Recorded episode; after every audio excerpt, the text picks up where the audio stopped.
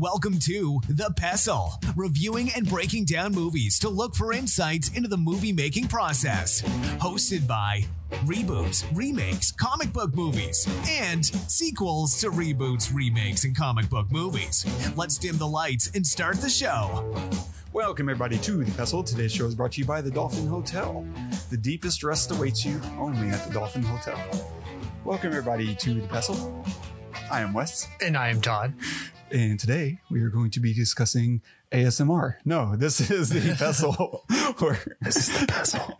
This is thepestle.com. listen to this vinyl record playing in the background. Oh, it's I think I am going to start one of those channels. and this is the podcast where we analyze and break apart movies. If you don't know what a mortar and pestle is, that is where the show comes from. The idea of the show is the mortar. A mortar and pestle is a uh, a kitchen tool that you've probably seen. It's like this little stone bowl with this other stone, like I don't know, tool, this pillar thing that if you put like corn or wheat or whatever, if people actually still farm these things at their little houses, you would put it in this little bowl, this stone bowl, and you would use the uh, the pestle is that little mortar thing, and you well, the mortar is the bowl. The the pestle is that other stone thing. See, I'm already jacking it all up. And you use the pestle against the mortar to grind up the stuff. And so we call the show the pestle because we take movies and we put it into our mortar and we are the pestle. We grind it up and we see what movies are made of. And as filmmakers, we, we like to analyze these things and, and see what we can learn from the process um, to hopefully become, I don't know, better filmmakers, possibly help people enjoy movies better or maybe hate the ones that aren't as good. so maybe that would kind of bring me a little bit of pleasure to find out that simple movies no longer are satisfying to people. Like the idea that we've ruined, you know, kitschy films, you know, for one or two people. I'd like that. Yeah. I would, I would too. Maybe fewer of them would be made. Ah, if only. I don't think that we have that much sway though. I don't I don't either. Let's be honest. Yeah, but hey, one little One can dream. Yeah, one can dream, and we can be that one drop in the ocean.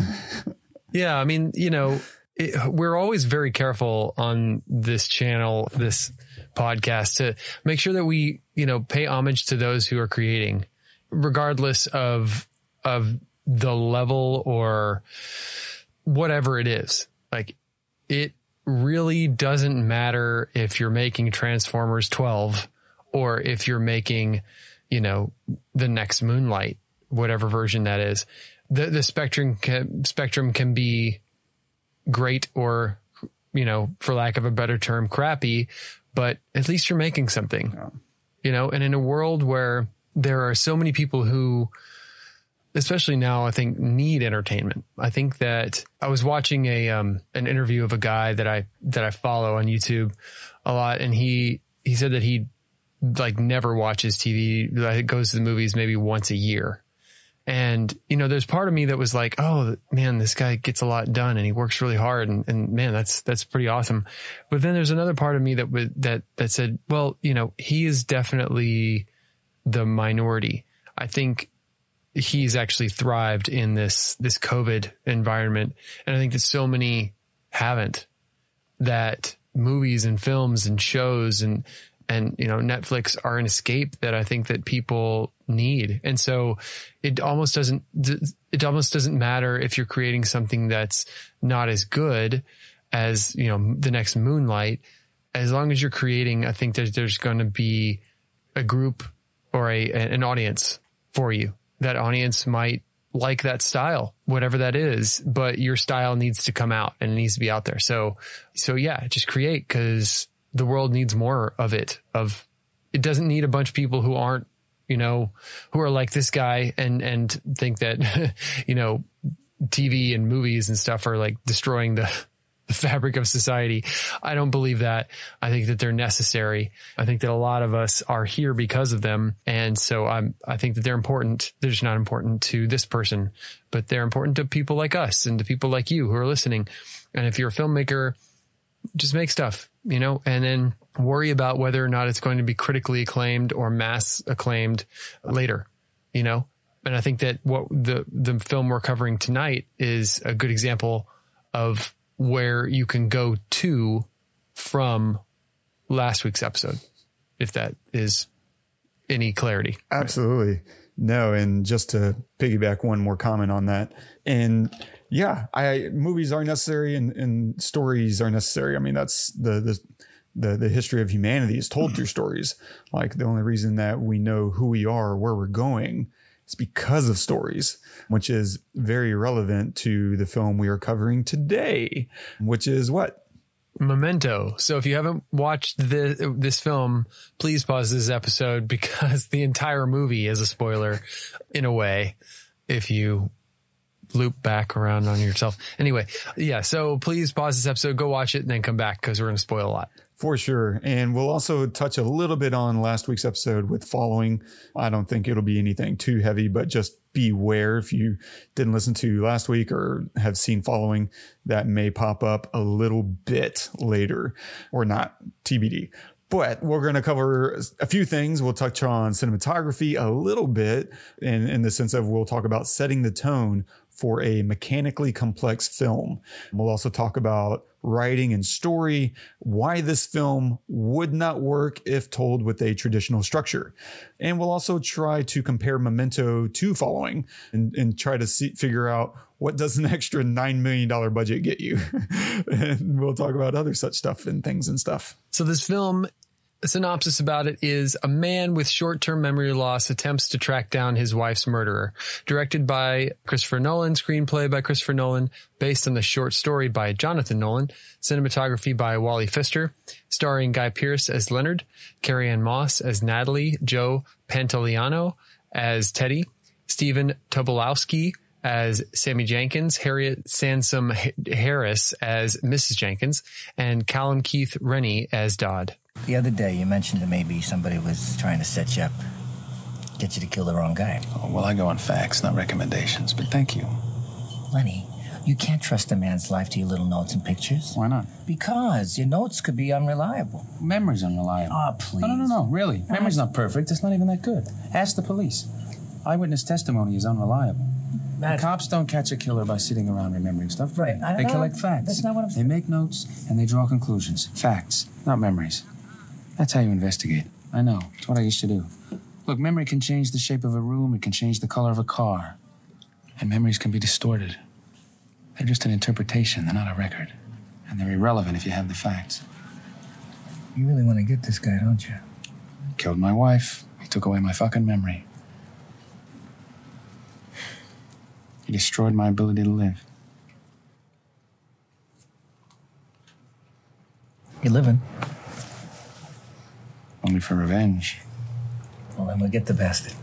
I loved, I mean, just watching that clip just now, I didn't, I realized something that I really hadn't realized through my many viewings of this film. And that's the sheer level of confidence that Leonard has, despite having no idea what he's done for most of his entire day, like, let alone probably past several months or years, who knows how long. He is just absolutely confident and just knows that he knows, even though clearly he doesn't know jack shit, as you know, Teddy keeps trying to tell him. Anyway, this isn't something I've actually seen that many times, but I don't know. Have you? Is this, has it been a while since you actually sat down and watched this? Yeah, it's been a long time.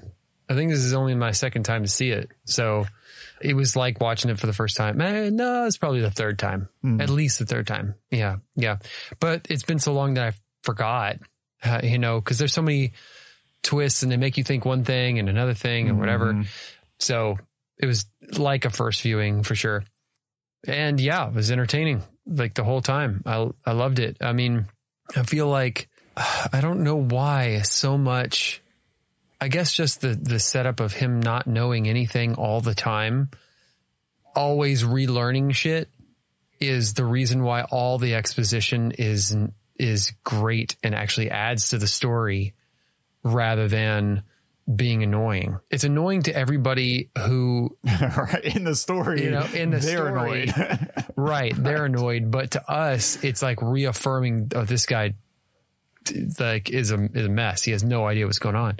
So I get it and it's it's necessary and it furthers the the the plot you know, a lot. It was, it was just, yeah, it was really great. And then the, the acting too was like, it's hard to describe. It's not great, but it's not bad, but it's also not just okay. It's, it's unique. That's how I'll say it. It's unique. Hmm. It's like, do I buy Guy Pearce? Yeah, I do. I do. But when he's giving all this exposition, it's okay. How I'll compare it is, you know, where he was talking about Sammy Jankis and how when he would see Sammy, there was this, there was this thing behind his eyes that, that just you, re- he like, there's a little bit of recognition behind his eyes.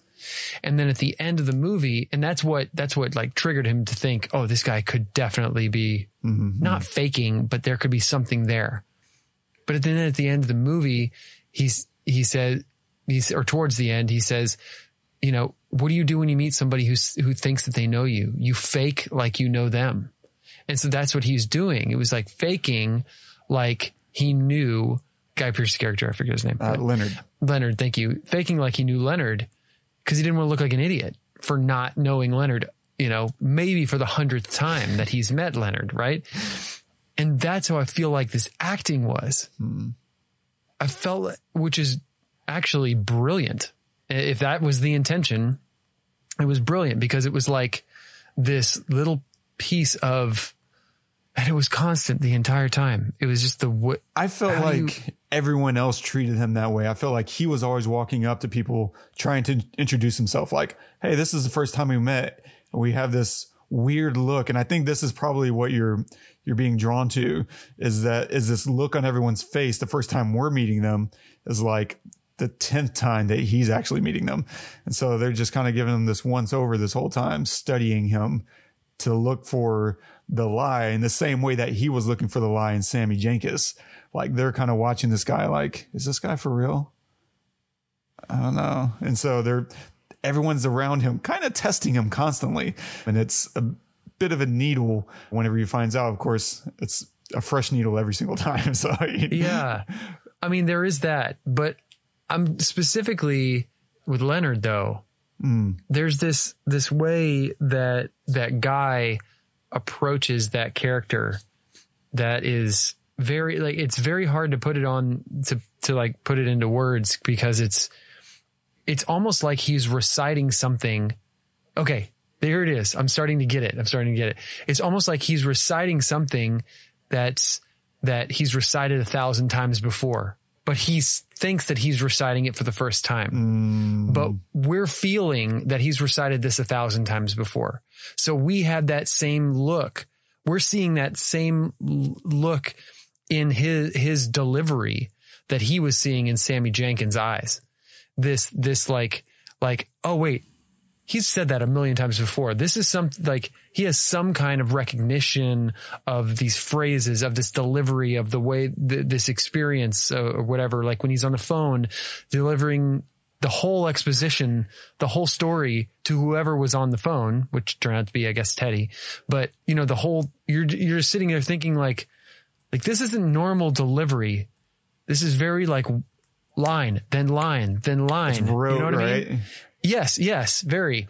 So you have this feeling of this was planned or done before, or, you know, like I'm seeing into his brain and he's, he's like forcing me to think that I've, that he's done this before, but really he hasn't. We're just watching this happen in real time, you know, at least on the phone, the phone section. It was, I don't know if that was intentional, but knowing Nolan, it probably was, you know, yeah. and it was I mean, it's the only way I can describe that kind of acting because I've seen Guy Pearce in other films and he's never acted that way ever. He's a fantastic actor, right? So, which makes you think, man, even this kind of thing, whether it came from Nolan or for him, from him was probably intentional. Yeah. Maybe a little bit of both. Yeah. I mean, I mean, it, and the story just brilliantly woven together. I mean, I, when I finished watching it, I went and told my wife, I said, you need to watch this movie for your book that you're working on. Cause this, this shit is amazing how they reveal a little bit you know like they reveal a little bit into what you already knew reveal a little bit more into what you already knew before then and then uh, leading up to that, and it just is is I don't know if anybody movies had ever done that before this one. Was this before Pulp Fiction? Not that Pulp Fiction really did that. It was just out of order, I know, but it was out of order in multiple stories. This was like six years after Pulp. okay. And so, yeah, I'm trying to think. I'm I'm sure there's other like disordered movies. I don't know that I've seen any that are as chronologically reversed as this movie. Uh, Yeah. there's one irreversible, but that might have come out after this movie. This that might have been almost in response. I would have to look that one up. And I'm not recommending that movie. That's a brutal movie. But Irreversible is the other one that comes to mind that closely mimics this. Yeah, there's not a many. There, yeah, there's really not that many. It's just Nolan's play with time has always been this incessant, you know, love for something that we can never truly understand. You know, where we feel it, we feel the passage, we feel the experience of it, but we can't put it into words. We can't hold it in our hands. We can't, you know, smell it or taste it or, but you feel it Yeah, constantly all the time in every cell in every breath. And and i think he's just fascinated about that which makes me love all this stuff even more because you know even even his films that i'm not crazy about there's this air of it's important to catch everything right? Don't miss it because once you miss it it's gone. It's it's past you know and this play with it is just so intriguing. It makes me feel like like whatever i'm watching is important.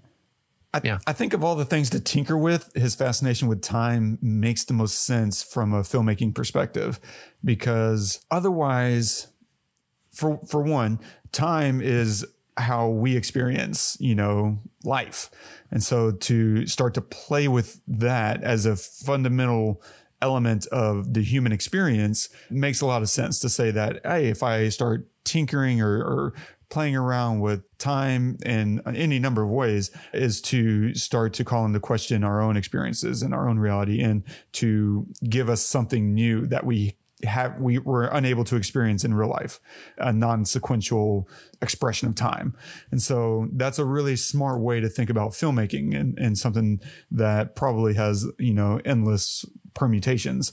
And then yeah i think you kind of touch on something else that i think is interesting which is he leonard does seem to have this kind of general knowledge that he has a condition.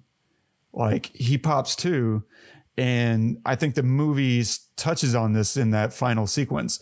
Um, but his last memory is supposed to be of like the death of his wife that's the last thing he the new last new memory that he has and so for him in, at any given moment when he you know his memory resets like it should be a deeply disconcerting moment right like you're just waking up from your wife dying this is this would be weird. It would be like if you said my last five years didn't happen, that the last moment I remembered was whatever being a pallbearer at my grandmother's funeral. Like it would be like, wait, what am I doing right here? Now I think they kind of solve for that towards the end whenever Teddy starts telling him you're only remembering things that you want to remember. Like you're creating your own reality right now. But then also if he was freaking out every time he reset, that would make for a really difficult movie to sit through. like you'd, you'd just be yelling for two hours straight, just constantly constantly. Ah! And so it's super forgivable and desirable for for him to kind of you know smooth over that that wrinkle. But yeah, and but it, there's certain aspects where they kind of give into it a little bit too, where he's kind of remembering to some degree his interaction with police. And I think that clip that we played a minute ago, him and Teddy talking about memory, how unreliable it is, is, is pretty fundamental to this movie because I think that's a bit of a thesis statement that he thinks he's building a completely reliable world that he doesn't need memory because he has facts. But, but those things are you know tightly intertwined because he no longer knows where these facts even came from, um, which of course culminates uh, in the in the pivotal final moments of the film. But we'll get into that in here in a second. You said some things I want to get to, so I'm going to blast through a, a, few notes here. Cinematography yeah. wise, that first shot as the credits roll is really smart in that whole opening sequence where you know the polaroid is rewinding from the the photo of the the murder victim you know and the the reversing of the gunshot the whole opening reversing out of the gunfire is absolutely beautiful right? The the polaroid gets sucked back up into the camera. I want to say i read this script a long time ago and i'm just now remembering how he describes all that. But yeah the the the Polaroid, you know, sucks up the uh, the the picture. The the gun flies up into his hand, and the scream and the bullet flies back, which is very all reminiscent of a recent film uh, that Nolan made. But no, no, you know, no idea which one could it be. Right. Could be any of them. And there's this really great. What I love cinematography wise is there's this really great push in as everything's reversing out as he's unfiring the gun, we're pushing in.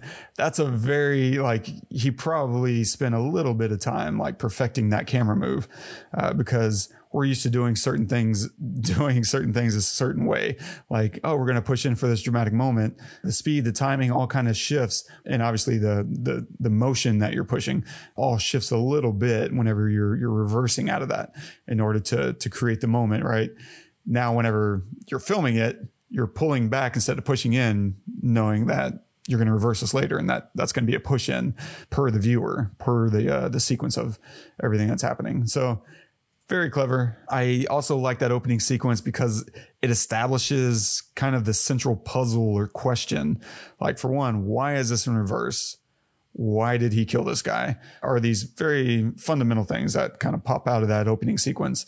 And it helps to establish that something is off and you're not wrong for being a little confused because the very next thing we see is Teddy alive and cheerfully running off with Leonard. And you're like, okay, so the first time you watch this, it's probably this feeling of, oh, okay, we're going back to the whole three days earlier, you know, routine, only to find that sequence end with him getting killed. And you're like, wait, what is happening?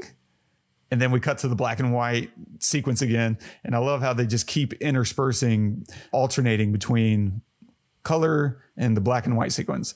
And after that very next sequence, you you have a suspicion after that one. You're like, I think we're just kind of going back a little bit and then catching up. And then sure enough, you know, hey lenny like and they have he did a great job of establishing these really noticeable parts to begin and end sequences so that your memory is triggered and you understand oh yeah i remember that moment. And then after that second you know time through you're like okay we're we're just backing up a little bit every time. And i'm and it's all kind of set up to disorient you in a knowing way from that very opening sequence with the, everything moving backwards, which leads us to something important with the, the writing and the, the story, which is moving backwards through this story is more than just a gimmick.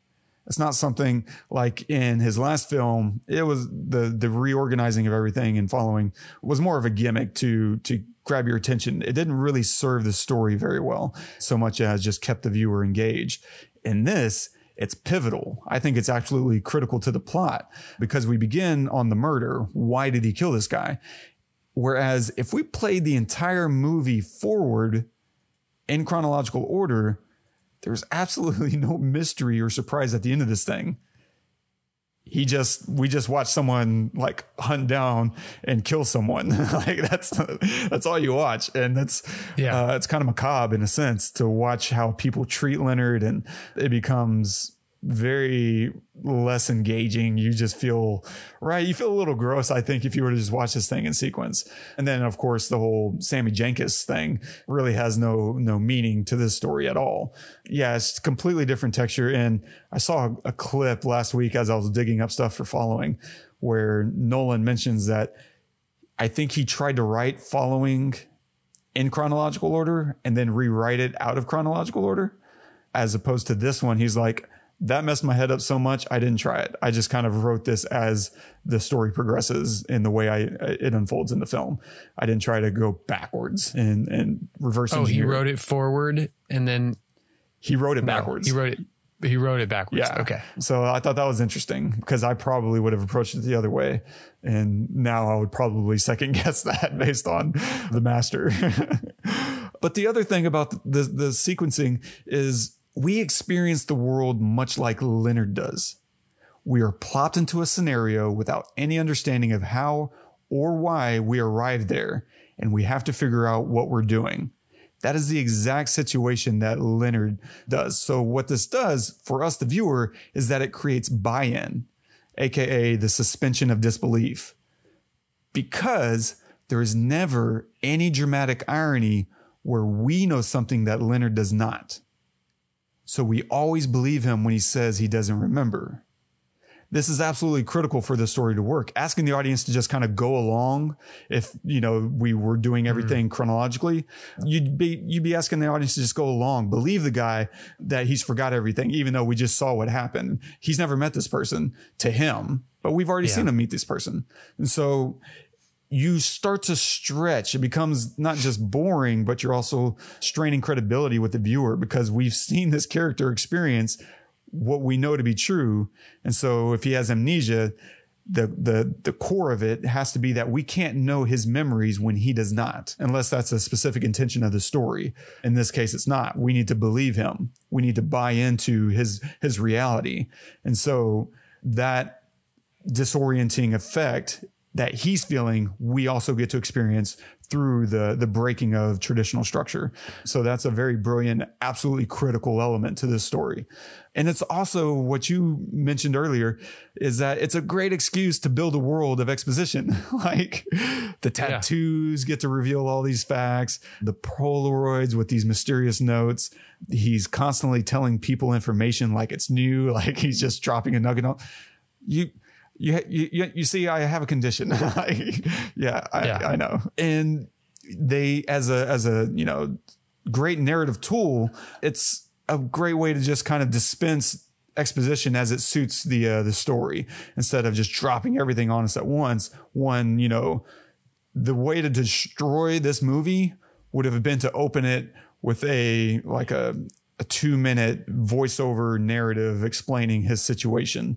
Instead, he feeds us little pieces of information at a time so that one, we're underwhelmed, but two, we're asking questions that we get to have answered.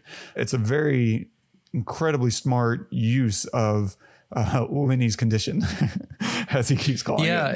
Yeah. And it's interesting because we're going backwards, but it does feel like you're going forwards. Yeah. And I think part of part of what helps that is this like I mean the Sammy story is forward, but we get it as he goes backwards.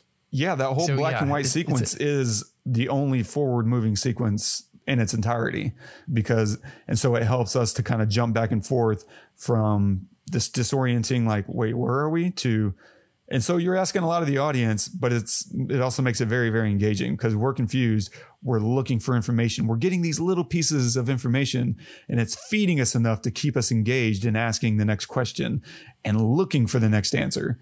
If you do it too far. If you push the audience too far, they stop caring and they eject.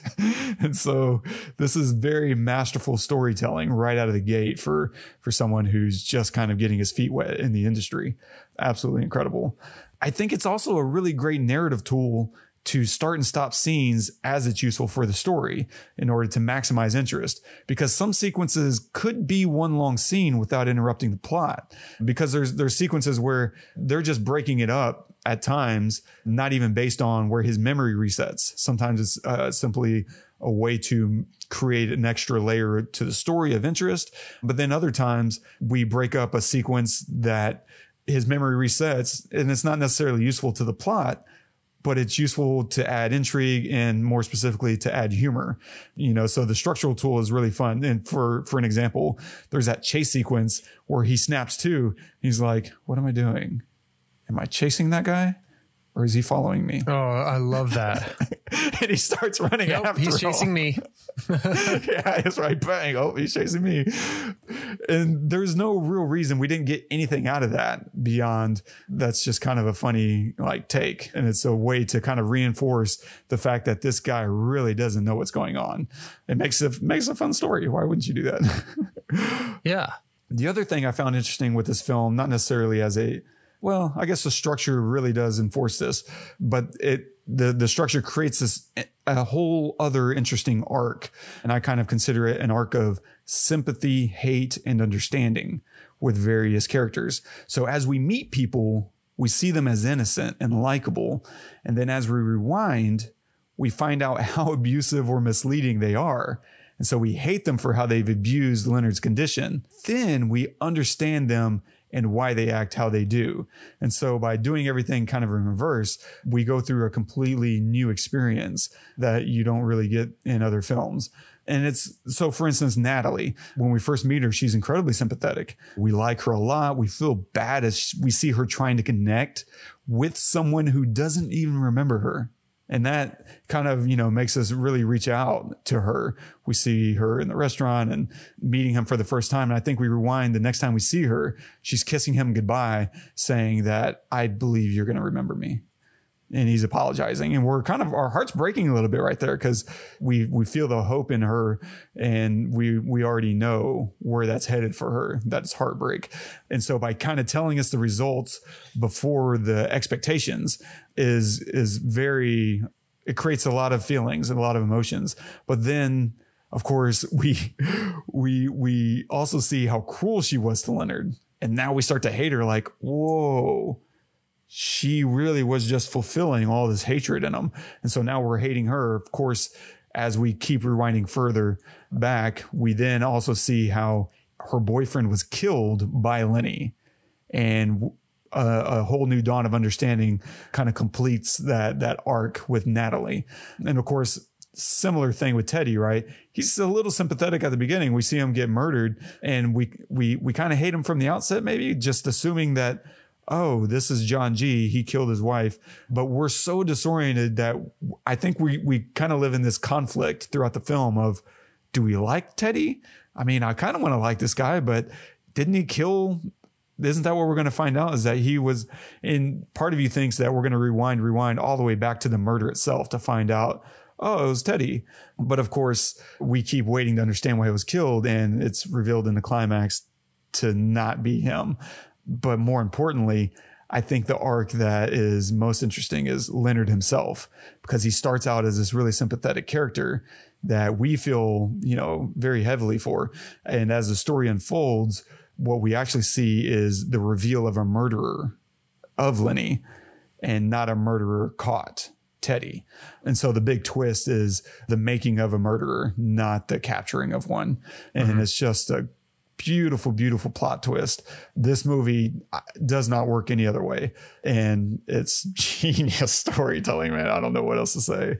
I mean, you know, you just, you really have to have, it's, it is a, it is a clinic in how to write in a circle, right? It is a clinic in, in, okay, you know, if you see the entire story as a circle at three o'clock, we're hitting this point and we want to make sure that we're going to hit this point again at seven o'clock and at 10 o'clock.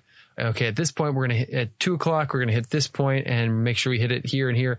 And just to, so if you look at the story like that, I mean, there are so many points and they all have multiple intersections. So, you know, like a good example is the burning of the thing of, of all of her mm. pieces. Well, you know, the beginning of one of the sections is he's just sitting there in the middle of nowhere and then he's putting out a fire in the at in the morning time I guess it is and then he's walking away. You don't know what the hell just happened, right? But then we back up and we find out okay, he's burning her things. Well, why the hell is he burning her things? And then we back up more, you know, yeah. and and we find out that's a regular thing. Like maybe I've burned thousands of your your things. Like I don't know. Then we back up more and we find you know the the prostitute that you know he brought to the to his play or to his uh, his room. He wanted to put him around so he could feel maybe like there his the female was his wife. You know, like all of these, and that's just one example. There's, you know, threads throughout this whole movie where you just touch on it, right? Like the, the thing is, is, you know, you can look at a movie like this and think this is so daunting. There's no way that I could ever sit down and think to write all of this. Well, you know, how do you eat an elephant one bite at a time? It's the, it's just these little things. You don't have to hit people over the head with like this brilliant writing. Just touch on a thing, move on, right? And then make sure to come back and touch on that thing again, you know, it, later on, and then make sure to come back again and touch on it again, depending on how important it is. Touch on it, you know, very lightly multiple times. Like who knows, you know, and and in in that way then you have this congruent story that has a that has these threads that interweave that makes it seem more complicated than it actually is. Like you said i didn't even think about th- that but yeah telling this story from like in from the beginning to end it is boring. There's no thread anywhere. The threads are are made by going backwards but which is that's the brilliance of this yeah. is going backwards right but the interweaving of all this stuff, like it kind of just happens in this story because of because it's going backwards. Yeah. He, right? Yeah, and he does a great job of teaching us how to watch this movie one piece at a Oh, time. And that can be a, a trap if you don't for one, you definitely have to trust the audience, but then you also need to make sure you're giving the audience enough ammunition to to digest and appreciate everything that's happening. And then as you're you're writing it, like finding ways that with this structure to find out how can I create new experiences with it? What what are things that we can reveal that would shock the audience that they otherwise, you know, wouldn't get to experience in a normal structure. And so like the the whole sequence with Natalie, like we see her kind of lovey-dovey with them. The last thing in the world we're expecting is for her to just berate him and like call him all these mean things and to manipulate him so heavily.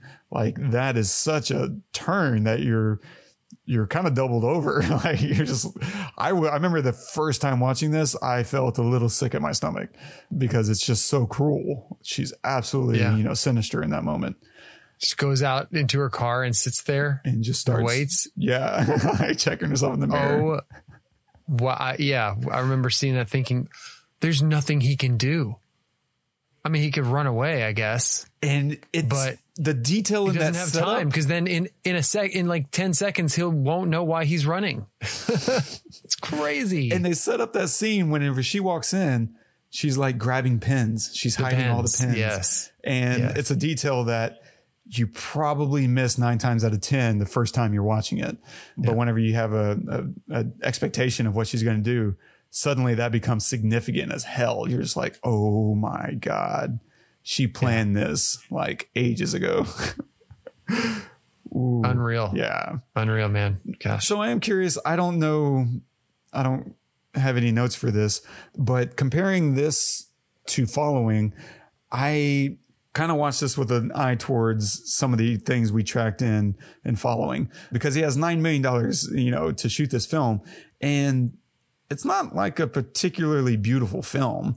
I mean, it takes place in a very fairly boring location throughout the film. Like the the hotel isn't anything special. The the the murder scene isn't anything super cool. Like the cinematography, I mean, it's nice. It's not like it's ugly, but it's not calling a lot of attention to itself. It- They're really focused on telling the story as cleanly as possible. But the as I started kind of thinking through all the uh, the locations because this deceptively has a lot of locations that on its face doesn't look like. Because when I think of this movie, I think of all the color sequences. I don't think of the black and whites.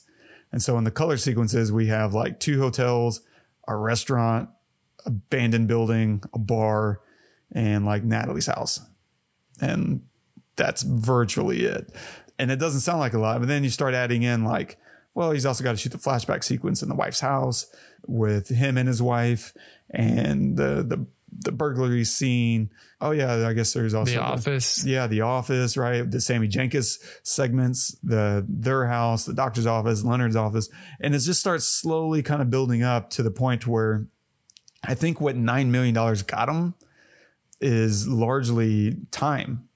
It bought him, you know, I mean, I guess coincidentally, it bought him a lot of time because to, to go through in pre-production and really lay this out, that's going to take time. You're, pr- he's probably going to want to test out some ideas and then he's probably going to want rehearsal time with his actors. It's going to buy you that. It's going to buy you, you know, instead of if this was like a 1.5 million, you might have three or four weeks to shoot. He probably got to shoot this over the course of six to eight weeks at least.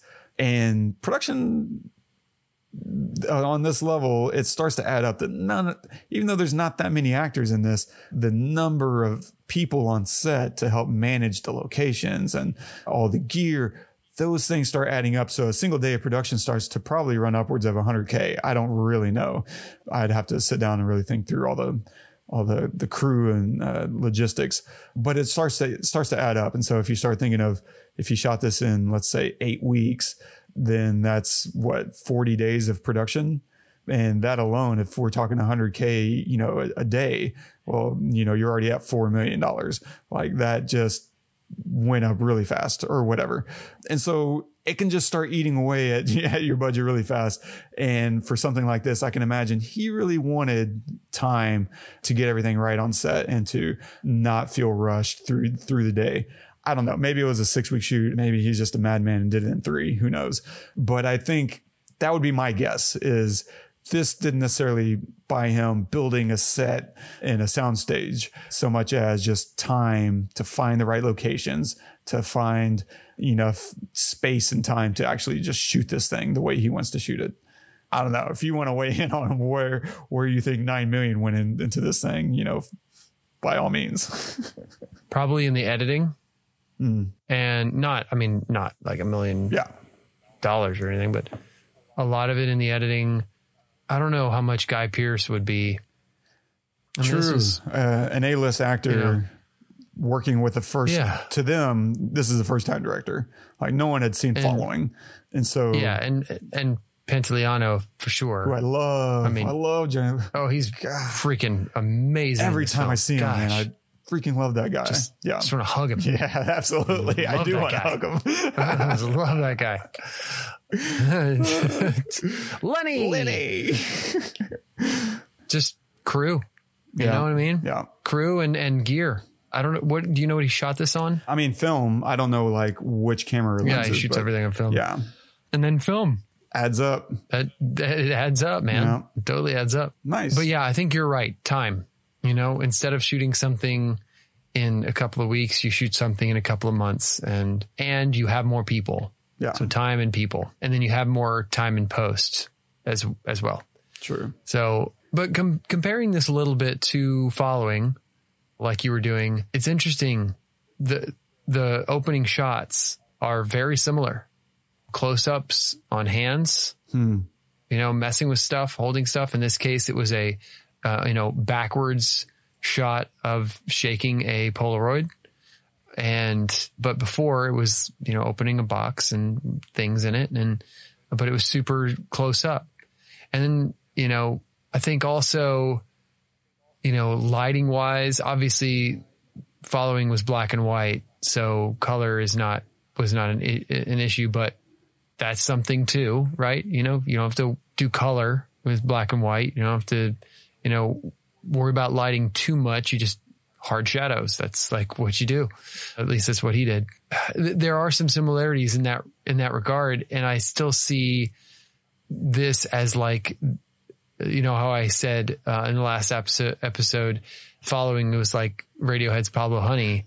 This does feel like the bends for them, you know, and then OK Computer is next, which was oh, what? Well, what was it? Insomnia was next. Yeah, yeah, maybe not. So maybe not that. Batman Begins would be the the OK. I would say I would probably say Prestige. You know, probably was the, his OK Computer. Nice. If not Inception, not that Inception. Yeah. But I, I guess the the point is is that you know his movies have increasingly grown in scale. Yeah. Right.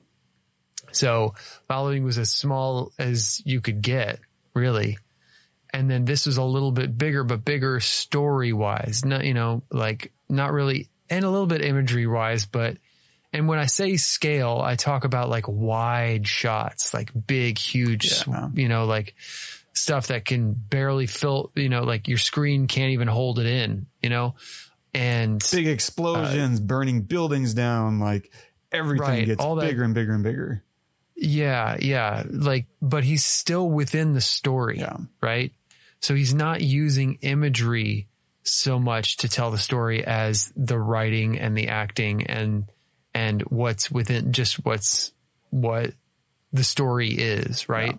I, I don't feel like like let's compare Memento to like Interstellar. You know, I don't feel like I know the space. Like I mm-hmm. recognize the space. Yeah. And Interstellar, I'm in outer space. I know where I am, right? All the time. I'm or even if I'm on a planet, I'm you know, Yeah. I know the space. I'm I'm shown the space. But in following and in Memento, you're not given that. It's it, you know, yes, I know I'm in a hotel room, but I don't know anything outside of the hotel room. You know, I know that I'm in, in Memento. I know that I'm in a tattoo shop, but I don't know anything around that building. Like it's hmm. just there. I don't really have this like grand vision of anything. He just relies heavily on the story. So I think that following Memento, he's like stuck with that a little bit. And as his budgets go up, he explores the space more. You know, like with Dark Knight, you know you're in a big city. Yeah. You know, you know, like with Prestige, even you know that you know I'm in this this this town. Or when he you know like goes to the states, I know they he shows you the town. He shows you the space. And I would add on Uh, to that, I don't feel like he's done as much character work since Memento. Like this, the dialogue, this is a very dialogue heavy film. He doesn't really rely on action sequences very much. There's a couple short ones and, and that's it. I mean, most, it's very, this is characters dealing with characters and almost nothing else. And every film after this, and I'm just not including Insomnia, that that I, that's like an abrasion at the back of my brain that I, I try to ignore. like he he he relies so much more on kind of plots being more action driven or like you said just kind of increasing the scope and the scale of those worlds that he builds and here he the world building that he does is within characters. It's never the world itself. All those other worlds he's literally building you know worlds. And here he's just kind of because i think that's a great point. Like we really we really are just kind of dropped into a hotel uh, we're never really exploring spaces we're exploring people and he builds those worlds out very very cleanly and i would say he's never matched after watching this movie i i was like yeah he, he's the dialogue here i think is the best dialogue he's done. I don't think he matches this at all from here on out. And in some ways he regresses, but yeah, this is a, a it's a worthy film. And I think, I think he might be looking at remaking it. I don't know what he's doing. He's, he's doing something with it. No way. Yeah. So that's kind of a surprise. I'm interested because this, that's not what Nolan does. He's not, I mean, I think he escaped Batman and he's not looking to do franchises anymore, which I'm glad. I want to see his original stuff. And so I'm, I'm curious if he revisits Memento, what that means. Is it, I can't imagine he revisits this exact story again. I would imagine he, he finds a new wrinkle and way to explore it, maybe in a TV show or maybe in some other movie, or maybe he's just going to write it. I don't know. Or maybe it's not even really happening. Maybe it's, uh, someone speculating because it's in his IMDb is what, where that kind of sent me where I'm It getting this from. Yeah. If you look on, on Christopher Nolan's IMDb, did you notice, uh, Jonah in the credits again? Oh yeah. He was a production assistant. He was a Yeah. he was a PA. How crazy is that to have your name in the title in the opening title sequence as, you know, screenplay by Christopher Nolan based on the short story by Jonathan Nolan and then to just be walking around that very set as a PA. That's That's incredible. hilarious. Yeah. Um, anyway, uh, yeah, I, So- I loved it. I thought it, I thought it was great. And I, you know, I could watch it again just to take notes and to study it, you know, as like, you know, for an idea. I think there's more to this, you know, like I love this idea of playing with time. I think we both do and we're suckers for it. And I think there's, you know, more to it than just just going backward. Uh, I, w- I would really like to see more films play with this kind of thing. You know, Tarantino has done it a lot, and it's always very interesting because it it it ma- makes you pay attention to the film. I thought the acting was wonderful. The writing was brilliant. I would like to read Nolan, uh, Jonathan's um, short story that this is based off of. Same. I keep meaning to do that. That would be really interesting to do. I'm I'm just really glad that he got that opportunity because then it just kickstarted everything. Because then I think after that he got Batman pretty soon after that. Yeah. I mean, I know he did he did Insomnia, but then The real game. yeah, yeah, and you know it, but you don't need. I mean, we, I think we established last week. You know, we don't. You don't need that much money to make a great film. You just need a great story. You can even have shitty acting, Yeah. So true. honestly. And if the story is is good, you could even write to that. Absolutely. You know, there's this thing in acting. There's a book by David Mamet where he discusses his philosophy on acting. And Mamet is a, a world renowned playwright. And he's not big on actors from, from what I can tell, but he has a, a really interesting philosophy. And I don't think it's wrong, which is if you've written the script well enough, the acting kind of takes care of itself. Like just say the words and the intention is already in the words. So just say the words, play the words, and you'll be okay. And so if you if you write a good enough script, to your point, like you can be pretty negotiable with with the performances. If anything, you probably need to hold performances back. I think a lot of bad acting comes from trying to act a little too much. Whereas if you just tell people, you know what, don't don't react to them, just watch them, you know. And people don't realize that you will react without trying to react you will perform even though you're not trying to perform if you're just inhabiting the world and mm-hmm. just staying there with your with your scene partner. Like just stay there and you will get there. The camera will get it especially if it's in a close up the closer that camera is the absolute less you need your actor to do. And i'm not above like coaching my my talent into through a scene. I'm you know do this look Yeah. there. Okay now let's put all that together. I want you to look there look down look back done. Like it's all about visual storytelling and knowing what you want out of a moment. So, what are you going to recommend this week? I'm going to recommend, and I hope I'm not stealing it from you, but you texted me the other day that you were watching this film, and I, I was like, oh my gosh, I want to watch that so bad. We saw it in the theater. I'm, I, it has nothing to do with this movie that we're watching, but I can't believe we haven't Oh, recommended so I'm that. gonna. I know, I know. I went in and, and I, I looked, and no, we haven't. I'm gonna recommend Underwater. Came out, I guess, last year with Kristen Stewart, and it's it opens strong and it just stays strong the whole time. It's like it, I don't know why I didn't get as much attention as it should have. Maybe just because it was like uh, you know, I don't. I don't want to say whatever, but. It's a great, it's a really entertaining, like really well done movie, and she's fantastic in it. she crushes the screen in that movie. Yeah. God. And I agree, man. That's such a good recommendation. Like, I don't, and it's, I think you could say the same thing with Memento. Memento got legs through word of mouth. I didn't see this in the mm-hmm. movie theater. I didn't know it existed until a buddy of mine told me and my buddy Juwan. He was like, Hey, have y'all seen Memento? Oh, oh, y'all got to watch that. And literally, we ran to a blockbuster, went to my house, sat in my room, and just watched Memento for two hours. like, and I think Underwater needs those kind of legs too. It's one of those things. If you actually sit down and watch it, it's non-stop packed gills, you know, to gill. Like it's just great recommendation. Uh, yeah, we'll definitely be putting that in the uh, show notes. Watch the trailer, and I would say don't even watch the trailer. Just go hit play. That's what we No, did. Don't watch the trailer. We had no Yeah, idea. Just go. Exactly. I was like, I just want to see a, a movie. All right, let's go.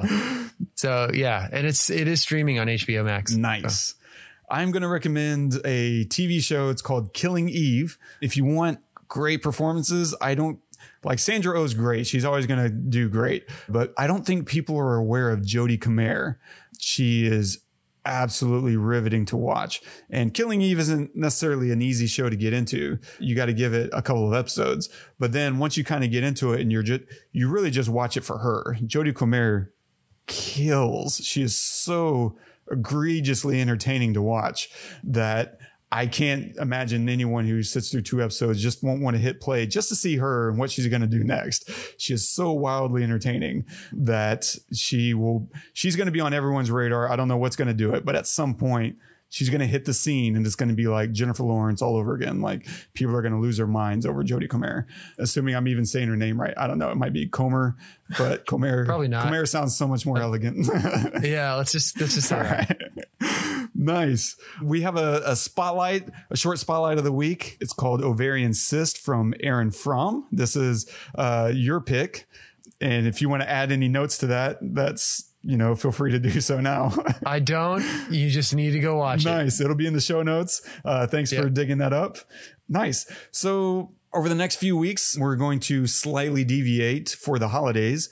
We, as everyone's kind of socially distancing, you know, still as, you know, the, the, the pandemic numbers rise, more infections are, are kind of happening. And so it's probably a good idea to minimize, you know, all the socializing for, for the, the, you know, next few weeks over the holidays, which sucks because this is the time when we finally get to see our family. And, and so to kind of offset that, I thought it would be fun for us to kind of have a string of guest appearances. So we can kind of imitate the idea of friends getting together and uh, having some community. And so I don't know the sequence that all this is going to happen. I'm pretty sure next week will be, we're going to have our buddy uh, and friend of the podcast, Joe Howells on. He works at Weta in New Zealand, which is famous for doing a lot of the effects work for Lord of the Rings. And so we're going to continue the saga. If you heard our last edition of uh, Lord of the Rings, the, the Fellowship of the Ring, then I was in New Zealand at the time. We had Joe on and it would be absolute. We would be killed in our sleep by Joe if we did a Lord of the Rings and didn't have him on. Yes. and yes. so he would fly over to the U.S. that's right. And so we're going to cover the two towers with Joe next. And then at some point over the next couple of weeks after that, we're going to have on recurring guest Scott Garrett Graham, who's to, he wants to do Amadeus. And then we also have Dave Jasmine, who I honestly thought Dave would would have been our very first guest, and so I'm I'm surprised we just haven't had him on yet. Dave is a writer and has lo- 129 episodes later. right. We're close. We're right there. We're close. and so he, I don't I have no idea what he's going to pick. And so if next week it, we end up, you know, doing Electric Boogaloo 2 or whatever, then that's, that's Dave. like I, you just don't know what this guy's going to do. Yeah. Oh so, gosh. yeah. So stay tuned. We're going to have a, a slew of special guests. And at some point, I still want to have Alyssa on. I always feel like she's too busy for us. You know, that'll be a fun one. At some point, we'll have Alyssa. I don't know that it'll be in the next few weeks, but she's one of our dear friends that we've mentioned Yep. several times on the show. And so, yeah, so many things. So stay tuned next week. Probably Lord of the Rings, Two Towers, but who knows? so, as scheduling dictates. Don't forget to subscribe, review us on iTunes, leave us a note if there's something you want us to say or talk about or review, or you want us to pay more attention to the, the color grades or the, the kind of rims and tires that people use in their, I don't know, in, in their movies, uh, just whatever. like if there's something you want us to talk about, like, you know, let us know and we'll keep an eye out. No guarantees. And if you want to leave a note on this particular episode, you can do that at thepestlepodcast.com slash memento. And our quote of the day this week is from Michael Mann. I don't underestimate audiences' intelligence. Audiences are much brighter than media gives them credit for. When people went to a movie once a week in the 1930s and that was their only exposure to media, you were required to do a different grammar. I love the use of grammar there because we are such an educated audience. Mm-hmm. If you played this movie in the 1930s, Memento in the 1930s, the audience probably would have had a much more difficult time. Even if you made it, you know, time period appropriate, it would probably still be a little difficult to, to you know, really track.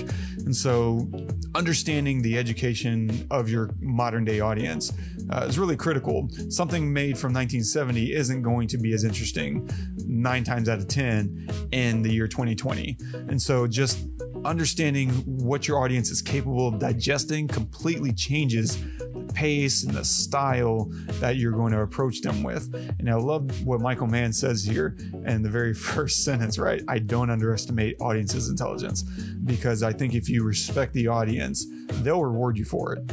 You just need to start with the fundamental appreciation that they can keep up if you challenge them. I like that. Yeah. They can keep up if you challenge them. Yeah. Nice.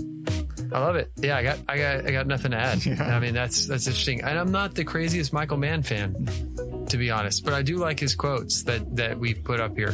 He's intelligent, Uh, and the reason I picked him was Yeah. I know Christopher Nolan is a, a really big fan. I think there's going to be one more Michael Mann film we cover, which is Heat. And at some Hmm. point, we'll cover Heat because that is one of the all-time. Yeah, yeah. I think we need to. It's been way too long for me. Yeah, I, I could not tell you anything about it. nice. We'll we'll, So, we'll cue that like up in that the, one soon. the coming months, then for sure.